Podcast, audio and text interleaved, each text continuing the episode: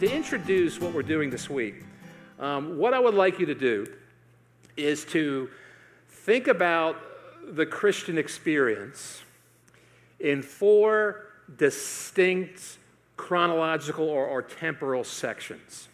Four. Now, three of them I'm, I'm pretty confident that you've given a lot of thought to. But the fourth, I'm not so sure, and that's going to be the theme for this week, that, that fourth chronological section. For one thing, every Christian, um, you're, you're, in some sense, you look, you look backward, you look to the past. Um, for, in very, very basic ways, we, we think of, well, where, where did I come from? How did I get here? Who made everything? And what often leads us to the gospel, what usually does, what needs to, is when we say to ourselves, How did things get the way they are? How did I become so broken? How did this world become so incredibly frustrating? Where did all this, this darkness come from? And in the scriptures in the Bible, as we look to the past, we see that God, from the very beginning, I mean, like really from the beginning, was part of his plan to gather people to himself. And we see in the Old Testament, like Abraham, he begins with him and the, he, he gathers a nation together. He's gathering his people, restoring the world. And the culmination of that effort comes in the New Testament where we see Jesus Christ, the Son of God, fully God and fully man. He lived a life that you couldn't live. He bore the curse that you should have borne. He died on the cross, but death could not keep him. Amen. Rose again from the dead. And we read in 1 Timothy 3 that that vindicated his life. It vindicated. It validated everything. And he ascended into heaven. And when we embrace that by faith, when we come to faith in Jesus, we then look at our present. We look, we've looked at this thing, this way things were, what Jesus did for us. And we call that justification. As accomplishing our salvation. And when we embrace that by faith, we look to the present and go, okay, so what does that mean for me right now? How do I live my life as a Christian? What, what implications are there that I love Jesus? What does that do about the way I look at my family, my studies? What, what, what, implication does it have? And we call that, the fancy theological word for that is sanctification, living for God. So we look to the past, what Jesus did for us, justification, what we, what we do now, how we live it out, our sanctification. But we also look to the future of our lives, don't we? We think about how we're going to persevere in the faith, how we're going to keep it up. And we also, and especially at the stage you are, you're thinking about, well, what does the future hold? How do I make good decisions for the future? How do, how do I discern, find, and do God's will? And we're thinking about the future, how I can serve God in the future what job I'm going to take, who I might marry, where I'm going to live. So, but those three things that past, that present, that future those are things which um, I'm reasonably sure you've given some thought to. But there's a fourth chronological segment here, which is going to be the theme for this week. And it's this What is the end game to Christianity? What's, where is all this headed? Where are we going? I mean, is there, is there an end game? I'm about to do something that people that do what I'm doing right now are never supposed to do. I'm going to give you a really dated pop culture reference that none of you probably are going to know about, but I can't think of a better one, so here goes. There was a TV show called Lost. Anybody? Anyone? Bueller? Anyone? Oh, there you are. Lost. you know, a plane crashes on this weird, exotic Pacific island, and their survivors wait to get rescued, but no, wait, this is a really weird place. This island is in some kind of space time continuum warp. Nothing really is what you think it is. All these strange things start happening. And it was wildly popular for a time but if you watched it, you know that it got really, really frustrating. And in fact, it's, it's season, the, the whole finale of the show was particularly known for being what? It was just confusing. Like all these plot things that began were never resolved. It had all these characters that just sort of disappeared. It was really frustrating. And later on, we found out why. the writers of the show, I don't think really expected to be very popular. And they later admitted that when they began the show, they had no idea where it was going. They had no clue where, where they, they didn't know. And then it got really popular and thought, well, maybe this, well, maybe that. And so the show got super confusing. In reality, in television, television writers in most drama shows, when they begin a show, ironically, they call it their Bible. That's what they call it. And when they begin a show, what it is, it's the, it's the overarching story arc. Every show that begins, they know where it's going. They have a big idea of where this is headed. And therefore, every show they write sort of is supposed to make sense and lead to that conclusion. There are moments we need to ask ourselves this thing we call Christianity, this thing we call the Christian life, is it going somewhere? Is it heading? Is there a big story arc to this that we all know we're going to this one place which has a dramatic effect on how we live this life? And a more important question is this, an as important question is this and in fact, in your small groups, this is the, this is the big, this is the one, every night we're going to have one sort of overarching question. This is it. Does it even matter? Does it even matter that there is a place where we're all headed? Does it even matter that there is a place, there is an end game to Christianity collectively for, for all Christians? Is that even the point? So this week, um, the fancy word theological word is called glorification. And that is the idea that we get that those we read about those he justified, he also glorifies. It is the end game of Christianity. It's where, as Christians, we're all headed. It's the last episode that goes on forever. It is a C.S. Lewis book. It's the last chapter of the most beautiful book you ever, ever read, and each chapter is more beautiful than the one before. It's the end game. But tonight, I have a very simple goal for, to convince you that it actually matters. Because there is some, in some circles, some real confusion about that. Before we get to our scripture reading, we'll get that in just a second. This is a very long introduction, by the way. Short body, long introduction. Is before we get there, I, one thing that I'm very, very grateful for is that early in my Christian experience, as a student at, in South Carolina, I was converted, came to faith in Jesus early in my college experience. And I came home for a vacation, and I was at home. And I tell you, I had been a Christian a matter of weeks. I didn't know anything about Christian doctrine, about the Christian. I mean, I knew very little other than I loved Jesus. And I was at home watching TV. This is 1978, I think. All right and I'm watching TV, and on, on I land on this program that is a married couple who are, tele, who are televangelists. You know what that is? Televangelists? They're called Jim and Tammy Faye Bakker. And I had no idea. Let's, I, I didn't know. I didn't know enough. I didn't know, the, I didn't know whether I should take this seriously or not. I was without any guile. Oh, they're Christians? I'll listen to this. And she had, you know, just this extraordinary hair. And she had this incredible makeup. I mean, it was just strange. And he, he, it was like a talk show, and he had a microphone, they were singing, they had guests. And this is what I remember the most. There was a time when she looked at her husband and she said, This is a microphone. She goes, she goes Jim, his name was Jim, Jim. she goes, You know, being a Christian is such a wonderful experience. It is so full of blessing and it's so full of prosperity and health. And being a Christian is so exciting. And she looked at the camera and she said, I would be a Christian even if it wasn't true. And at that moment, like almost like a panic attack.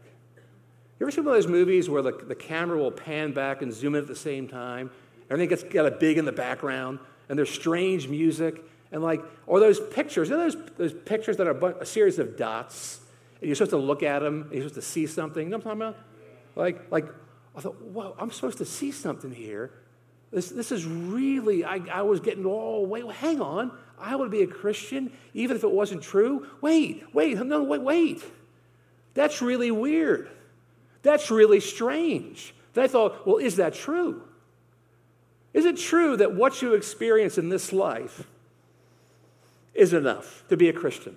In fact, I had a, in later, much later, I was in theological seminary, and a professor actually asked that question to his class Is what you experience in this life alone enough to keep you a Christian? As a very, very young Christian, hearing that televangelist say that, it was a very formative experience because I had to face that question. In our text tonight, there it is, um, we have in this passage the Apostle Paul's letter to the church in Corinth, in which, in this church, which is faced with all kinds of issues, all kinds of problems. And one problem is, is that there is some debate about whether or not Jesus really did, if he's really still alive. If, if, if his resurrection is actually true. And we read this. If you have it up there, if you're on your smartphone, or if you want to kick it old school, if you got a Bible, that'd be good too. 1 Corinthians 12, 15, 12 to 19. Now, if Christ is proclaimed as raised from the dead, how can some of you say there is no resurrection of the dead? If there is no resurrection of the dead, then Christ has not been raised. And if Christ has not been raised, then our proclamation has been in vain, and your faith has been in vain. We are even found to be misrepresenting God because we testified of God that He raised Christ, whom He did not raise, if it is true that the dead are not raised. For if the dead are not raised, then Christ has not been raised. If Christ has not been raised, your faith is futile, and you are still in your sins. Then those also who have died in Christ have perished. If for this life only we have hoped in Christ, we are of all people most to be pitied. So, the implication in the church is this there are people that are saying, you know, that thing about Jesus being raised from the dead, eh, no, it happened. His bones are lying somewhere in Palestine. Not true. But evidently, they weren't scurrying from the church. They were saying, well, no, we, we, can, we can do this Christian thing. But we don't really need to believe that resurrection thing. And what this man is saying, the Apostle Paul is saying, is well, actually, mm, not so fast. It's all part of the package here. For one thing, the idea of Christ being raised from the dead, we see here in verses 12 and 13, were the, the, the thing that validates his resurrection. And he says, Look, we are still in our sins. People who have died in Jesus have perished. So, that benefit of being a Christian, of having your sins forgiven, well, that's kind of off the table. That is no longer happening.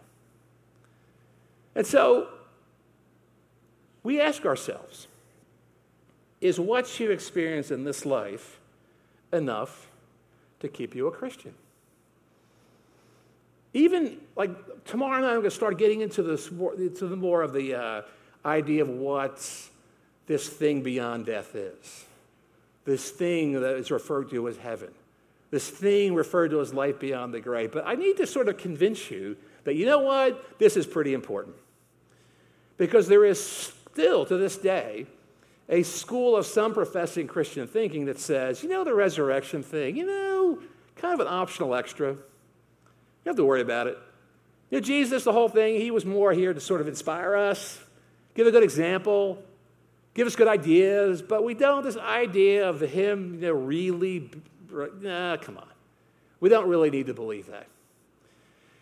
What we see here in this, in this passage, in this Bible text, is this is no, actually, it's really, um, it's, it's essential to what Christianity is. It really is. Remember uh, Jim and Tammy Faye? The, here, this was her confusion. Um, she was saying that Christianity is true because it has benefits. Right? No, it has benefits because it's true. Do you see the difference there? Big, big difference.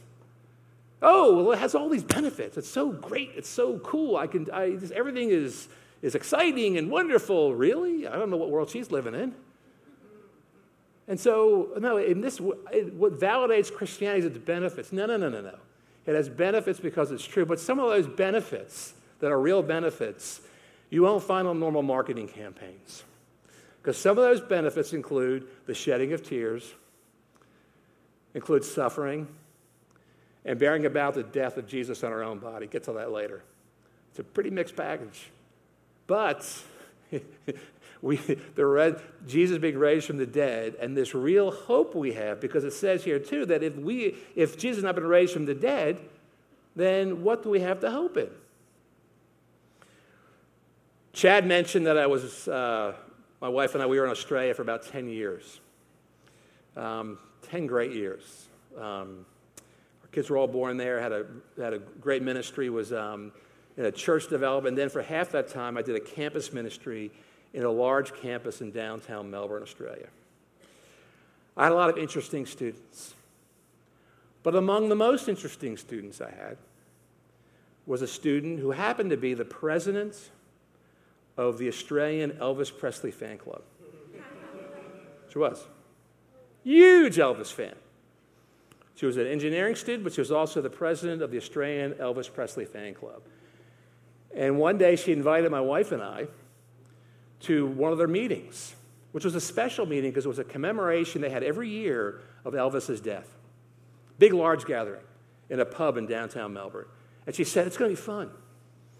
Um, there's going to be a band playing Elvis music. There's going to be a lot of uh, good food. You'll, you'll meet a lot of interesting people. So, my wife and I, Dawn and I, got a babysitter. We went to this pub in downtown Melbourne, and we went to this annual celebration of the Australian Elvis Presley Fan Club. And at first, we were having a lot of fun. Band was great. Whole lot of shaking going on. Heartbreak Hotel. they were really good. Food was good. And we met some really interesting people. But then it got really weird. I mean, really weird. The person who was leading the meeting silenced everyone and got us all to sit down. We all sat, and the first thing he said is, You know, I can feel the spirit of Elvis in this room. I really can. And then they had testimony. People stood up and they talked about what a difference Elvis had made in their lives. Like, you know what? El- knowing Elvis has been just the thing that's made my life. They said, you know, and one of the sweetest things is knowing all you people. The fellowship that I enjoy loving Elvis. It's been great. Then they took a collection. Does this all sound familiar to you? Yeah. They took a collection because they were raising money because they would send people from this group on an annual pilgrimage to Memphis to commemorate the death of Elvis. And the people, after took the collection, the people who had been on the pilgrimage the year before stood up and talked about what a life changing experience it was to go to Memphis and to go to Graceland and to meet all these worldwide family of people who love Elvis. It got so weird we had to leave. As we were walking out, I'm returning back and looking at the pub. It was in a place called Fitzroy. And I looked, back, I looked at this pub, and I said to myself, Can you believe it? Can you believe? Can you believe that there are these people who have dedicated their lives to a fat, dead rock and roll star. These are the most pathetic people and the saddest people I've ever seen. I want to draw your attention now, the, the, the latter part of this passage, verses 17 to 19. This is how the Apostle Paul addresses this idea of no resurrection. If Christ has not been raised, your faith is futile and you are still in your sins, then those who have died in Christ have perished. If for this life only we have hoped in Christ, we are of all people what? Most to be pitied. Did you, you connecting those dots now? You see, if, if it's only for this life we have hope, if there is no hope of the resurrection, then you know what? We're, we're, we're kind of like those Elvis people. No, really. If for only this life, like, no, no, no, no, no, no, no, no. We have staked our lives that Jesus is alive, haven't we? We have staked our life that this is actually true. And we, have, we live in a world, we'll get more to this this week, that is so obsessed with what we see in front of us, creating heaven in this world, that we have forgotten so much about what lies beyond this world. And that has a remarkable difference in the quality of our Christian life. So we finally answer the question. Um, I'm, I'm pushing 60 now. I don't look at that now. Sorry. Um, and, uh, you know, I was sitting in your seat in 1982 over there, and life was all in front of me. Everything was potential. I was dating my now wife. It's great. And I imagined a life with her and raising kids and going into ministry. It's all in front of me. Now, it's not all behind me, but, you know, a good bit of it is. I'm definitely playing the back nine, and the clubhouse is in sight. All right? And so that question is what you experience in this life enough to keep you a Christian? Is not one that I fully expect you to really be able to say, oh, yeah, I get that one. Well, I can tell you, and it's not just my opinion, this is what the Bible says. Is what you experience in this life enough to keep you a Christian? The answer is what? No. Absolutely not. It's not. hey, I'm sorry. If we have no hope for the future, if there is nothing beyond the grave, if our, if our fear of death is well founded, if it's well founded, um, yeah, let's ask those being martyred right now. Let's ask the persecuted church. Let's ask people who through history have suffered for being Christians. Is what you experience in this life, and now don't get me wrong, don't start putting on Twitter that Tom Cannon said that, you know, it's, this life is bad and it's awful, the Christian life. I don't mean that. This life is full of incredible, extraordinary blessings in Jesus. Go like this. Say amen. All right, it is. but total package, total package, if we don't have that hope for what is to come, you know what? Think of a whole lot of shaking going on. Think of uh, at the end of the when we left that meeting, by the way, they're getting ready to stand and sing together. Let's sing Love Me Tender together. Let's sing it. And we left. Instead of these wonderful songs exalting Christ we've sung tonight, if, if, if the bones of Jesus are still lying in Palestine, we might as well be singing Elvis songs right now. But how does this passage end? We don't print it if you have in your Bible. In verse 20 says this But in fact, Christ has been raised from the dead the first fruits of those who have died. For since death came through a human being, the resurrection of the dead has also come through a human being. For as all die in Adam, so we all are made alive in Christ. Amen. And so, tonight, small groups. Only question I want you to consider. Think of this life. Think of the importance of, think of trying to make the resurrection or thinking of the life to come as an optional extra. You can do it. Can't do it part of the package. That's all we're expecting tonight. Now, in the coming evenings, we'll be talking about more specifically what this thing is we call glorification, heaven. What is it? What is the essential quality of it? And most importantly, what difference does it make in my life? Amen. Let's pray together. Lord, we give thanks for Jesus. We pray, continue the Son of Man might be lifted up, that we be drawn to him.